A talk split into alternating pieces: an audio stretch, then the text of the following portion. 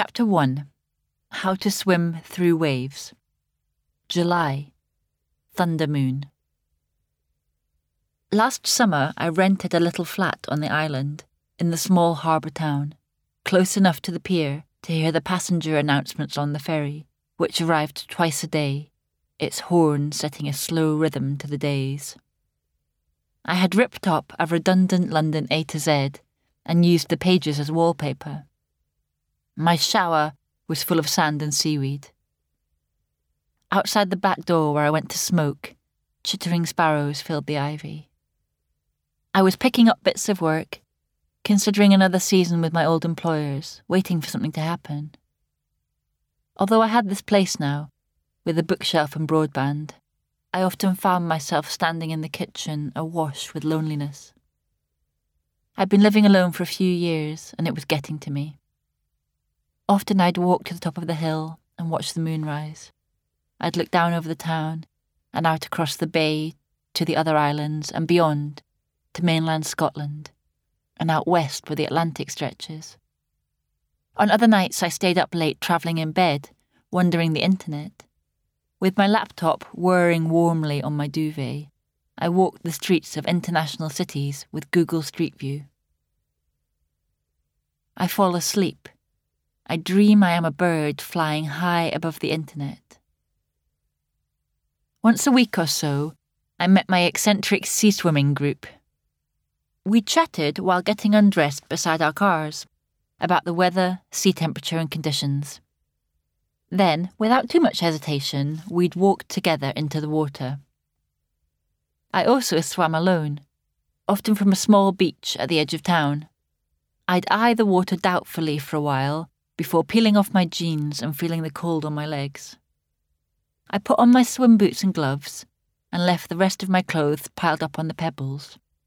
I moved into the water in increments, all my pores and organs and bodily functions reacting to the cold immersion. When the water was at the bottom of my rib cage, I gathered my will and pushed off into breaststroke, gasping aloud. These were the best minutes of my week. I swam parallel with the coast, getting used to the temperature, my limbs pale under the greenish water, some sea in my mouth, never going too far out or staying in too long. For those minutes, I submitted to the sea, to being submerged to the neck and trusting I would be held up. The sea was the only place where I didn't take my phone. Most nights I spent my evenings scrolling. I got stuck on an oddly translated WikiHow page about how to swim through waves. The easiest way to let a wave pass is to duck under it. I took a trip south, travelling the country, staying with couples, hearing them chat and laugh through the wall at night.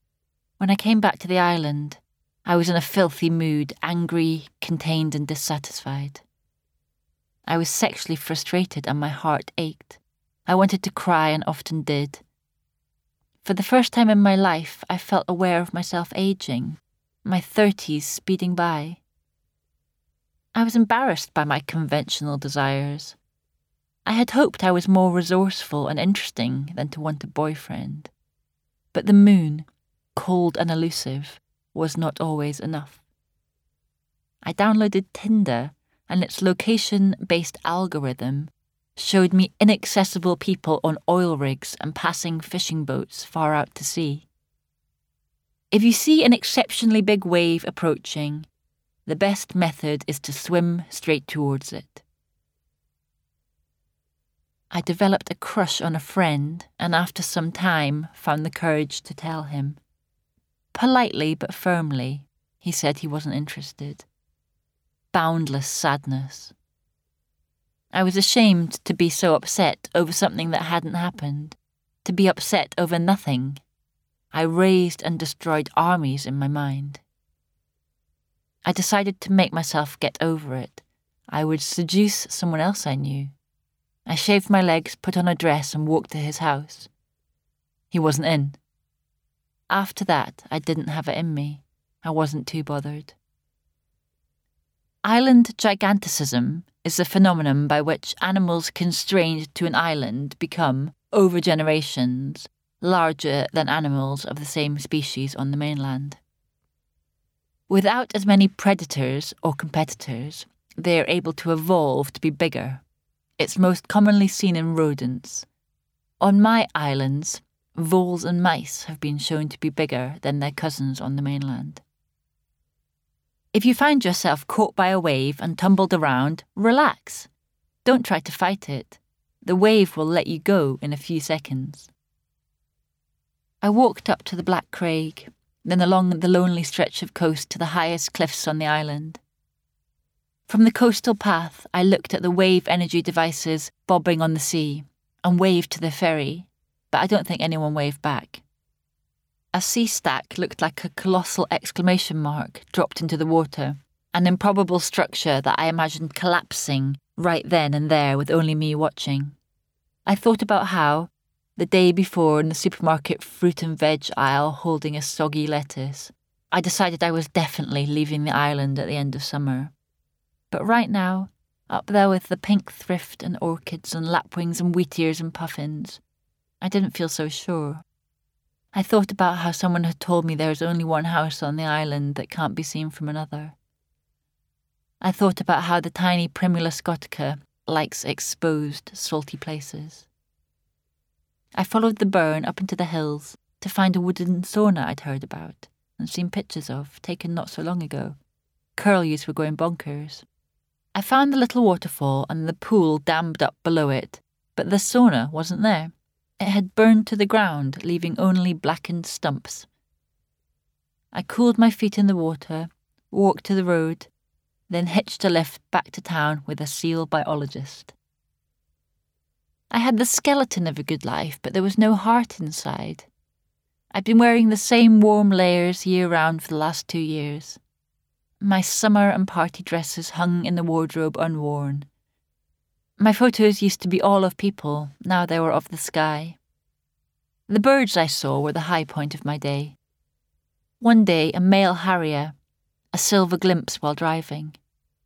The next, a pair of eider ducks in the harbour, cooing comically. I was living midway between my parents and in the middle of their communications. Divorced a decade earlier, they used me to find out information about the other. I tried to be okay, to relax and be grateful for what I had, but I kept being jolted by a lurching for more. The same desire and self belief that motivated me made me frustrated. The pain was a byproduct of my ambition. If you find yourself getting beat up by the waves, you either need to go into shallower water or get away from the shore past the waves. There were days when the loneliness built up and came spilling out in angry comments, often directed at the island. On nights when I was aching and alone, I wondered if this was the life I'd stopped drinking to live. I needed to get away. I wanted an adult life, restaurants, sexiness, conversation, and art. I wanted to meet new people who didn't know old things about me. I got paid and had enough in my bank account to see me through a few months, so decided to set sail. I gave notice on the lease of my flat and, in barely any time, got up early one morning to board the ferry. I've always loved how it feels to leave. The motion of the ferry pulling away from the pier on the island, the bus setting off down the A9. As Scotland passes, in my notebook, my dream diary, I write to the great love of my future, imagining lines and declarations to a faceless, nameless fantasy. I want to sleep in every room of your house. I want to know a memory from every year of your life. I will plot the curve of your back on graph paper I will cut the letters of your name out of each day's newspaper. I want school children to recite the sequence of your DNA.